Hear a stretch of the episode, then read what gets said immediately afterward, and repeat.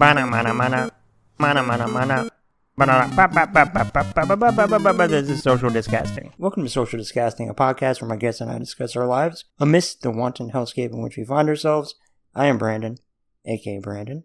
Hope you're well. My guest is a writer and editor whose work has appeared in Adweek, Esquire, Observer, Self, Vice, and numerous other outlets, along with creating the popular and really cool hashtag talking about it. Please welcome Sammy Nickalls. Welcome. Thank you so much for that incredibly kind intro. Yeah, absolutely. Just reading reading off the totality of of what you've done to you. That's fun, I guess. Thank you for being on. I really appreciate it. My absolute pleasure. Thank you for having me. Absolutely. The deeply unfair question. How are you? Oh boy. uh, I feel like I'm trying to answer that question to myself, like constantly. Yeah. I think I'm doing okay today. How about you? I yeah, no, I'm I'm the same. I feel like yeah. I just want to be okay. That's it. I'm not asking for a lot, I don't think. Well, let me rephrase that. I'm asking for a, what feels like a lot more than ever with what it is to be quote unquote okay, but I don't want to be in either polarity of awful or great. Just be okay and I can work with that. Yep. Yep. I used to be always striving to be happy and now I realize that that's just a a roller coaster ride because when you're really like at least these days when you're doing really well you're bound to kind of come crashing at some point and i just kind of want to be yeah i guess okay like content Yeah. like just just kind of be on a boat floating rather than on a crazy roller coaster ride that is 2020 Fair. uh, i guess Fair. now 2021 And yeah, and it's now bleeding into 2021. But yeah, no, I, I know what you mean. Like, just the idea of kind of going with the current instead of fighting it. I feel like in life, kind of not succumbing to it, but maybe resisting kind of the reality of it all sometimes can go a long way. And honestly, it's just a more natural, easy thing to do. Yeah. Yeah. I also think that it's easy to kind of get addicted to that push and pull feeling of trying to be happy because that is like a state that you have to I, I don't it's a lot of energy to kind of get there. And I think that there's something to be said for instead putting your focus on trying to be as calm as possible like letting letting things wash over you. Like you can still feel your emotions but I, I feel like my focus has shifted a little bit now to just trying to not be as affected by things, to let them sit before I re- to not be as reactive, I guess. That makes sense. Yeah. Yeah. I think sometimes, like, to your point about trying to be good or great, sometimes you kind of like uh, square peg round hole it, and it just doesn't work that way. And one thing I've, I I don't know that I've learned, but came to appreciate more is that it's like, it's okay to not be okay. Mhm. Like, that's okay. It's only going to make things worse to beat yourself up for that possibility because that's just the reality of how this stuff goes sometimes. Like, life is hard, and some days are bad. Yeah. And I think that that's a sentence that like it's been thrown around especially especially since like self-care, you know, and has become like almost a buzzword Mhm. In like starting in like I would say like 2015, 2016. I feel like the phrase it's okay to not be okay has been thrown around a lot and it kind of almost loses meaning because it's become like a tagline. But when you really let it sink in, it it's like revolutionary. Like when when you're feeling really down and you really let yourself accept your emotions, it makes it so much easier to let them wash through you till you get to that point of contentment. And and it's a lot healthier to be able to process those emotions instead of trying to block them in, in in effort to be happy when in reality the only way to be quote unquote happy is to process your emotions and experience them and give them that dignity. Absolutely. I think that's very well said. And to, it's almost, you know, I, I don't know, like you said, that those words become buzzwords and it was become like weirdly like co opted and almost like ironically used in some ways, you know, as that kind of just how the culture goes sometimes. But I feel like that once that really took on meaning to me and like made sense in a very aha moment type of way, it felt like a great relief. It was really nice Mm-hmm. it's easy to say that and it's another thing for it to kind of sometimes click in your brain what that constitutes and kind of living that way i don't know it takes a certain amount maybe a relative amount of like comfort with yourself or understanding yourself to get there because that can be really difficult sometimes Yeah, It really is. Um, I think that a lot of times we're taught, whether directly or indirectly, that it's not okay to have certain emotions, or that certain emotions are wrong, or that certain emotions define who you are.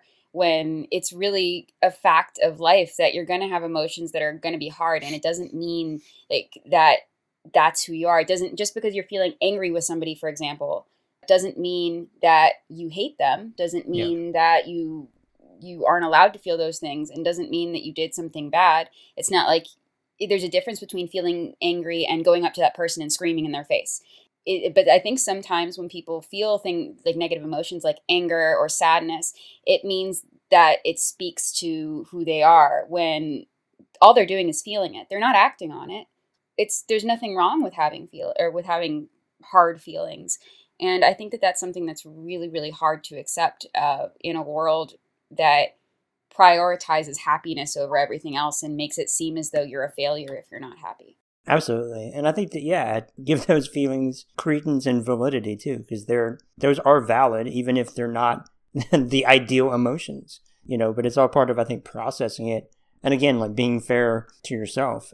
I think to your point about self-care, it's interesting because in this last year as much as that was did become, you know, maybe started in earnest but became a buzzword type thing of self-care that it is something that I think in the last year a lot of people have had to reckon with and define for themselves. And you know, if they weren't already practicing it or, or beginning to really define what what does that mean for me?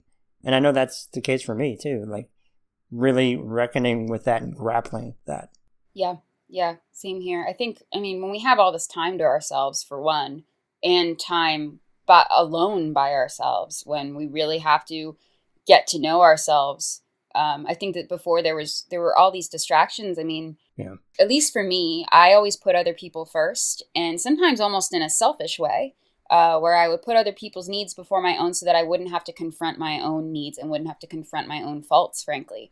And this pandemic has made it so that I can't ignore the things that I've been trying to push down. I can't ignore the things that I've been trying to cover up with.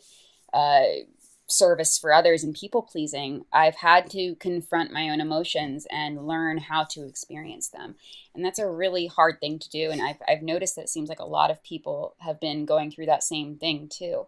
And it's beautiful in some ways, but it's also harrowing to be confronting, you know, your demons when it feels like everything is on fire.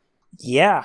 yeah yeah, it's it's difficult to do in general to reckon with that, let alone obviously to your point, like that backdrop of a f- phantom virus that's hanging over us at all times. To do that amidst facing what our quote unquote mortality is more than ever, you know, you can't ignore that for better or worse. But I mean, I don't know. It's a possibility for like personal betterment amidst unfathomably awful circumstances. It sucks a lot. It's my very impressive summation. Hot take. Of the situation. I hope I didn't get canceled for that extremely scorching take. that this sucks. But yeah, how is um I know you're in rural Pennsylvania. How's that? It's interesting. Uh it's beautiful. I mean, it, it is always beautiful here. I can just walk outside and like take a deep breath and um my the section of because I currently live with my parents and I'm living in this like little fixed up section of the house that used to be kind of decrepit. So it's kind of like an apartment that's attached to our uh, my parents' house, um, but it's kind of also separate from the house. It's it's weird. Yeah. I'm very very fortunate, but this apartment that I'm in kind of overlooks this big giant cornfield, and it really gives you perspective. Like every time I look outside, it like when I'm really stressed out, I feel so small in a good way, mm-hmm. uh, and in a way that I couldn't really get when I was living in New York. Although I, there are a lot of things that I love about New York and miss about New York, but at the same time, it's been hard because uh, when I just drive down the street, I see a bajillion Trump signs. I see uh, like signs, uh, homemade signs that say "masks down" and oh. "Blue Lives Matter" and all this bullshit that I just I I I have I have not handled it very well in that uh, every time I see one, I flip it off. Uh, that's reasonable. I think that's fair. well, it's probably not the safest thing to do while I'm driving because, like, one hand's in the steering wheel and the other one's flipping off a sign, and then someone's uh, more than once somebody has been driving past me thinking that I'm flipping them off, and it's just oh, I need to figure out a better way to channel my anger that way. But I'll tell you, this was uh, went to trivia one time with friends. It was like a town away or something, and we did it. We won, which was cool. Then we were driving separate cars. I was driving. I came up next to him, and just as I'm wont to do, it's friends, you love them, you jokingly flip them off. Only same car, family inside, different people. And I have never driven off faster and been more mortified ever that I flipped off a family of four. so, what I'm saying is, could be worse. But now, if I do flip off, I make sure I know who it is. And even then, it's a pensive middle finger, just in case a meek middle finger. So I get that. Yeah.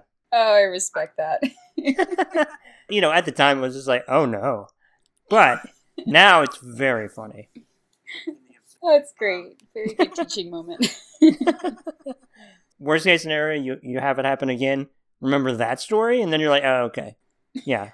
It's it's just one person, not a nuclear family of mom, dad, and then two little children. Yeah, at least I didn't flip off two small children in front of their parents. Ah, oh, probably send me the psychiatry bill.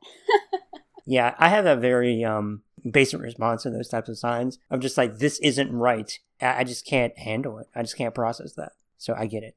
Yeah, I, I want to rise above that kind of anger, but it also feels like who am I to rise above that kind of anger when I'm not even the one being affected as much by this kind of like awful racist yeah. sort of ideologies? Like it feels it feels weird to try to temper my own anger about what essentially boils down to like racism and prejudice. Uh, it's it's complicated. Well and then also i think too like it's like no i think that's that's justified anger. That's not okay. Yeah. What that is singularly as a sign but also obviously what that constitutes so yeah that it's a very loaded sign though a sign though it is it's a lot yeah it really is. And it's like one of those things where I hear so much about how like anger can quickly turn to hate and it's not useful, blah blah blah.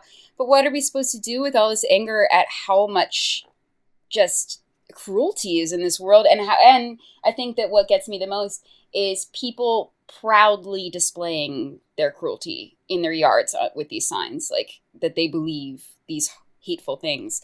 It's it's just being surrounded by it here where there's so many people who blatantly put these big like there's one family who put like a freaking billboard in their yard with the trump sign on it and i want to be like number one you lost so you're just just embarrassing yourself. Yeah enjoy your giant l. Why is it this big? Why do you need why yeah nice bit of overcompensation exactly. that's fun might as well be giant tires on a truck and all that that implies, uh, or that I'm inferring.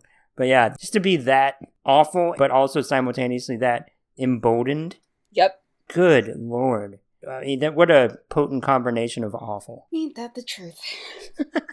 so I know in this last, well, year, you've taken up a few things, such as embroidery. Maybe you were doing that before, but embroidery and procuring prisms what else have you had? Uh, have you done, if anything? I know journaling as well. Is that right?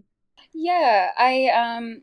So I guess I should preface it this by saying I started a twelve step program to kind of like address some of my trauma as a kid and also just like some of my patterns. Uh, mm.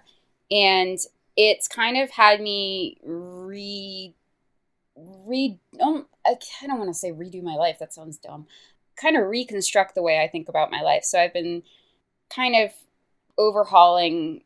Okay, I keep saying this stupidly. um, I I've been um, trying to focus on what makes me feel good in order to reestablish the mind body connection that I realized this year was severed.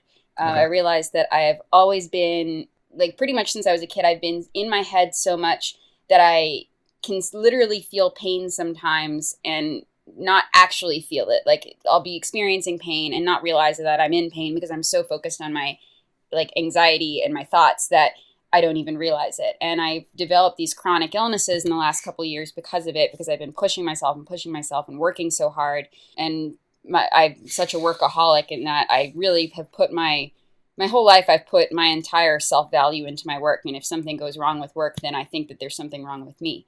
Mm. And it was after starting this 12 step program and realizing that that was a symptom of a bigger problem of my esteem, self esteem, of my lack of sense of self, and of the fact that I've been living as essentially an adult child because I'm imprisoned by these reactions.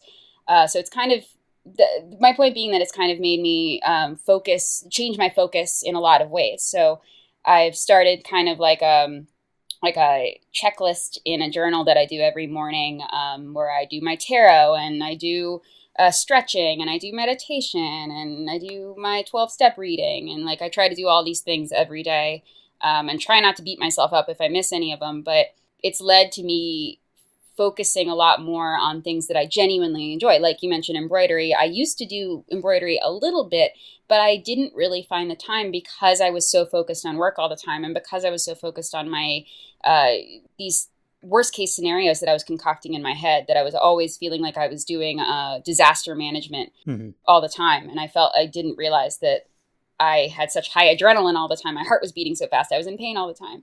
So now I find that I it's it's not only possible but uh, in a way easy to find time to do these hobbies like yeah i've been doing embroidering and i've been doing more video games honestly i've been reading more when i listen to what i actually need it's actually quite simple for me to find the time to do it and so yeah anyway point being that i've been getting a, into a lot of different hobbies like that. Um, and it's been really fun and really exciting and kind of kind of exciting to feel like there are so many things that I'm interested in that I don't have the time to do all of them. That's an exciting thought.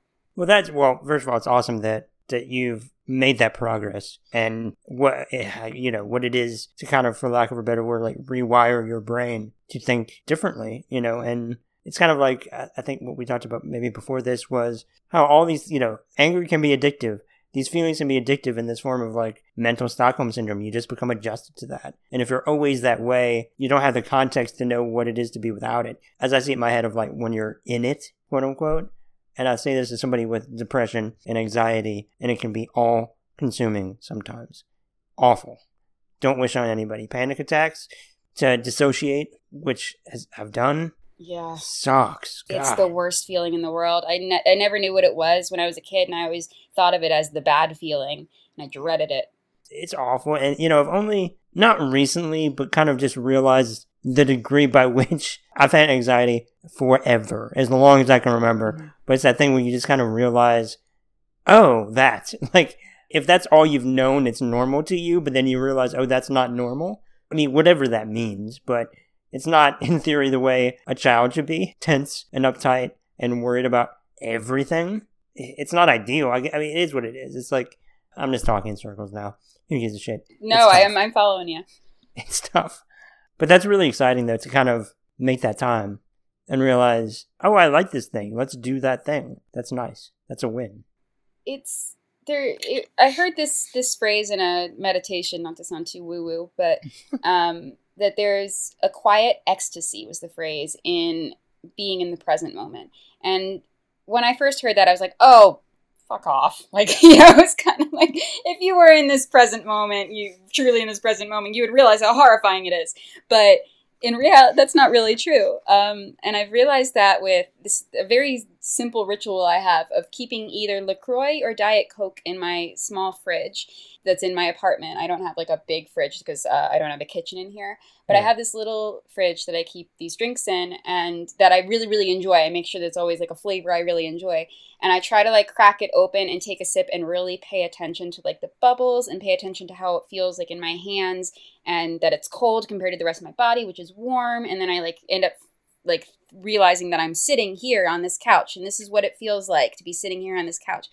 And it does feel like a quiet ecstasy of like, you know what? Right now, I could go downstairs and make myself some toast because I'm an adult. I can do anything I want. And Candy every day. something very exciting about yeah. that. And being able to remind yourself of that, it is kind of a privilege in some ways of like, you know, if you have if you are comfortable enough in your home and you know like you aren't worrying about some major, major things, of course, it's very difficult to do that. But if you're able to do that, there is something so wonderful about that that kind of makes everything else kind of recede in the background where it's like, oh, yeah, I'm here, I'm alive. Yeah, I like that a lot. The, both the phraseology, but also just the, you know, even if it's a matter of like seconds, that conscious contentment, that conscious presence. Yeah. I like that. That that's a very important thing, you know, in general, certainly, but like especially when it's easy to get caught up in things and it's certainly easy seemingly now more than ever right now to like find a distraction whether it's healthy or not because it's all so much it's all so much to process that sometimes you just don't want to think about it yeah and that can that can constitute bad ways too so i know for me trying to find uh, whatever however it's defined and i guess it's like a depends on the person but healthy distractions. That is what i've been seeking the entire time and it seems to fluctuate sometimes within the day but it's the right move at least for me to do that. Yeah. I think that it's one of those things where there are a lot of people talking about self care right now, and there are a lot of people talking about what you should be doing and what you shouldn't be doing, and what's good for you and what's bad for you. And you shouldn't be on your screen for this long, and you shouldn't be watching Netflix at this time because it's going to mess up your sleeping schedule, blah, blah, blah. Yeah. And I think that all these things are very, very important, obviously. But I also think that it's easy, especially if you're somebody who thinks in black and white terms to a fault, like I do um, where things are good and things are bad, um, and that I'm good and I'm bad. That it's important to realize that there's some nuance here where it's okay if you want to play some video games for a while, even if it's not considered quote unquote a healthy distraction, just because yeah. there are some people who are addicted to video games. If it's comfortable for you and it's what you want and it's would make you happy for now, like do it as long as you mm, check in with yourself every hour or two and see how you're feeling about it. Like I think that I think that there are a lot of different things that that are easily put into boxes, especially on the internet of you should be doing this or that. And I think that we're all having or we're I think that a big part of the pandemic that has been revolutionary for me has been because I'm spending so much time with myself, I have started to actually notice and respect what I want to do and being able to trust myself in what I want to do and what gives me comfort makes it so that I don't end up getting addicted to things like video games, for example, because I have that respect to say, huh, my neck hurts a little bit and I'm tired. I'm going to go to bed, you know? Yeah. I think that is important. I think that's a great call about checking in with yourself. You know, I guess everything in relative moderation. But but then again, it's like there's no playbook for this, for certainly life in general, but certainly not these extraordinary circumstances in which we find ourselves. So, in that regard, it's like, it's okay to have an off day. It's okay to have maybe even off days. It's just all so difficult that, uh, you know, I always like it in my head to like both analogous, I guess, to like, we're in the movie Jaws, but we never see the shark. you know? and it's just like, good. I want to see the shark. That'd be nice, but we can't see the shark.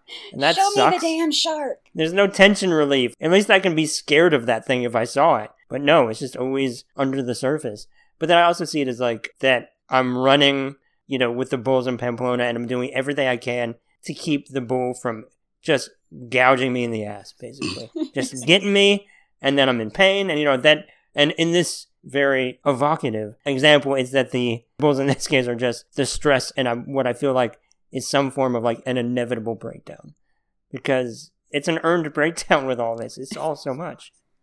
Yeah. Yeah.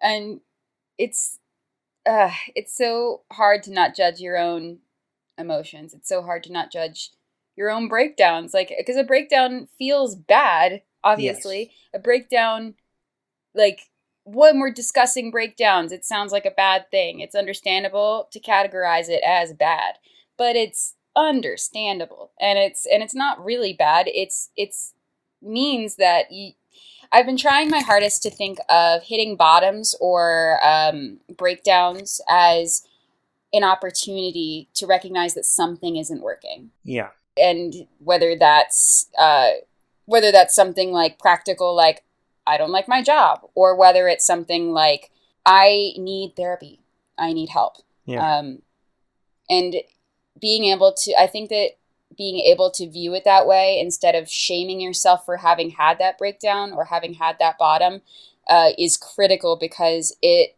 is what prevents you from from getting there again, getting to that point again. Being able to get to that point where you learn from it and then you climb back out by taking positive steps to ensure that you never get back down there again is crucial. And it's really, really difficult to get there when there's so much stigma. Even now, even when everyone's not doing well, there's still stigma about the concept of, like, for example, if we're talking about a literal breakdown, like deciding to check yourself into a hospital uh, yep. for mental health treatment. I mean, there's nothing that should be, nobody should feel ashamed about that. Nobody should feel like they need to keep that a secret. It's understandable if they want to for their own privacy, but it's still something that's so heavily stigmatized, even now. Absolutely. And yeah. I think that there can be so many beautiful things to be extracted from your own breakdown. No, I, I agree. And I think that um, just the idea of like the breakdown too, it feels like it lives in that that binary of good or bad. Mm-hmm which I mean doesn't account for any semblance of nuance, which is such a part of like everything. You know, the idea that it's just not one or the other. It could be a bit of both, or it could, you know, be one at one time and one at another. But um, I think to your point, though, I see things, and this again took time to learn because I always thought about like what a, a failure, failure, that word, both what that constitutes, but also just the, the unfairness of that thought process too. If, the, if an outcome isn't what I expected it, but I learned from what that is to not even necessarily like not make that mistake again or whatever, but to have better results and maybe get there in the long term, that it's more of a, a marathon, not a sprint, then that's a win to me. Yeah. That's a win. And I think that's, again, probably being kind to yourself and being fair to yourself in all this. Yeah, absolutely. And I, I would say, and it, like, okay, I'm not an expert. This is just purely based on my own experiences that I tended to repeat negative uh, patterns and tended to get myself into the same problems over and over and over again. Like I was living in New York and I was ignoring my emotions and ignoring my uh, what my emotions were trying to tell me uh, because I was I was traumatized and I ended up acting out. I ended up uh, losing a lot of friends and I kept on thinking of myself almost as a martyr because all these bad things were happening to me over and over again. And why are all these bad things happening? Why is the world so awful? And once I started my 12 step group, started therapy, and learned how to accept my emotions for what they were, the bad things stopped happening because I stopped making them happen. I was always yeah. denying my own emotions and running from them and not learning anything from them. So then I just kept repeating them. And it's so important to experience them in order to learn for that from them but it's so understandable like I, I i say this not trying to make excuses for myself but rather seeing it from the perspective of before i got help i understand why people do the same things over and over again because it's all they know and of course they're trying to avoid the bad feelings because it's human nature to if you've experienced something terrifying uh, during formative years of your youth your your brain learns from that. Your brain learns survival tactics, whether that's denial and people pleasing or whatever, uh, and is telling you, begging you not to experience that harm again. So, of course, you're trying to avoid it. Of course, you're trying to not pay attention to your own thoughts. Of course, you're trying to not relive those experiences in your head over and over again. But in trying to avoid that and not having that perspective, you end up making it happen over and over again. Not that it's not that it's the fault of anybody who goes through trauma, of course. Yeah. But it's such a horrific catch 22 and it's something that I've had to learn for myself the last year. No, I I completely understand that and uh it's that yeah, it's that self-fulfilling prophecy of you fear a thing and then it ends up happening. So it's almost validating in its own weird way, but then it's also your it's a problem created out of thin air, but obviously you don't know that in the time because it's like when you're so in something or you're like in this kind of weird like feedback loop of a situation, it it can be very self perpetuating in a in a very easy way. I know for me too that like yeah to it's I feel like a lot of my life has been just, has been just getting out of my own way, uh, especially like ego, just getting out of the way of my own ego and realizing yeah you know it's okay. It's not weakness to ask for help. And that took a long time for me to get there. Long time. Yeah, because it requires enough self respect to think that you deserve redemption, that you deserve help. that you deserve to be out of this dark place. And it's really hard to get that self respect when you're in the dark place. Again, it's all such a mean, mean catch 22. Yeah, there's like a, a nefariousness to it. To, I mean, and, and just mental health and what that can constitute, but like to have mental health issues. There's something almost like insidious about it sometimes. It's just terrible. It's, it's like, it's, you know, that, that feeling of helplessness and what it is to like have a panic attack and it feels like, you know, I'm trapped in this mental maze and all, then I'm like, oh, I'll, I'll get out of this, but like, but what if I don't? Yep. It's terrible. Yeah, I can't. Um, I wouldn't wish that on my worst enemy. Yeah, yeah, same here. I, yeah. Fair.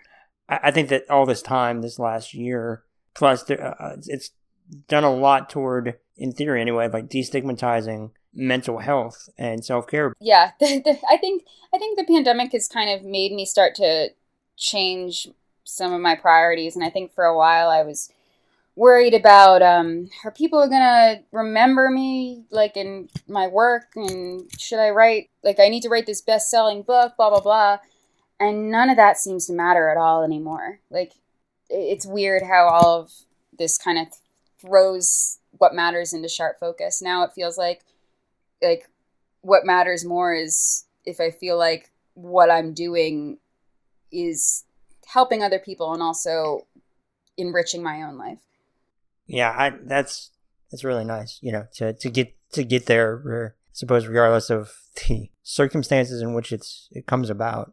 I, th- I think I heard somebody phrase it one time. They described something as like an awful relief. Yes. And I'm like, yeah, that's very yeah, that really resonates with me very much. Yeah, something about that slowdown too, where it's suddenly like, I, I don't know, I there's there's something about I remember that month when everything came to a screeching halt and it was terrifying. I don't, I never want to relive it.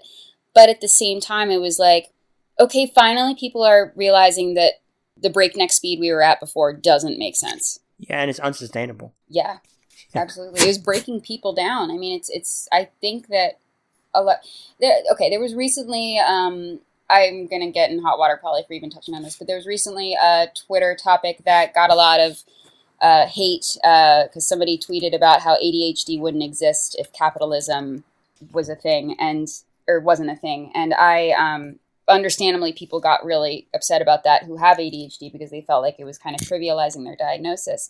And while I agree that that's not a take for Twitter, uh, there is something to be said for the fact that a lot of mental health problems do happen because of the pressure associated with capitalism and the pressure to just constantly be creating, creating, creating, and doing, doing, and you have to be producing this much for a company, and you can't tell the company that you're not doing well mentally because they'll think that you're not fit to work there, and they'll what if they fire you? What if they give you less work? What if they don't give you a raise? Like it's all like it is true that a lot of mental health issues are wrapped up in capitalism and wrapped up in the breakneck speeds that we were at and watching some things kind of decompose because of the pandemic, like watching all of these companies go uh, start working remotely and start some companies, not all companies, but some companies start to have to recognize that their employees aren't doing well because you know they're dealing with grief, they're dealing yeah. with fear. There is something to be said for that, I think, and it was really thrown into sharp relief for me. I agree. It's yeah, yes, yeah. I'm sorry. That was a lot. every- no, I'm processing everything. Well, thank you for being on. This has been great. Is there anything you want to point people toward before we wrap it up? Um, I would just say my I, have said this before, but I oh, I really want to especially highlight this that I think the biggest thing that fuels mental health problems, or rather, uh, exacerbates them, is being in isolation. And we're in social isolation right now but you don't have to be in actual isolation. And i don't just mean like reaching out to friends and family because sometimes that's really hard when you're not doing well um, and i don't just mean therapy because even though i do highly encourage people everyone to get therapy it, it's not always possible for people uh, with insurance and uh, money and all that good stuff. There are free resources. Uh, there are 12 step groups. There are support groups. Uh, if you just Google the thing that is uh, hurting you, harming you the most, whether that is something um, like an addiction or eating disorder, or if it's something more general like depression, there are support groups for everything and they're free. And these support groups have moved onto Zoom, onto Discord. They found all these ways to meet uh, digitally. I highly recommend trying one of those out because you never know who you will meet that will touch your life and also make you feel like you're not alone in this. Uh, and it's it's worth doing for yourself because you don't have to be alone in it. Um, and that's all. no, that's great. Uh, and I think it's important.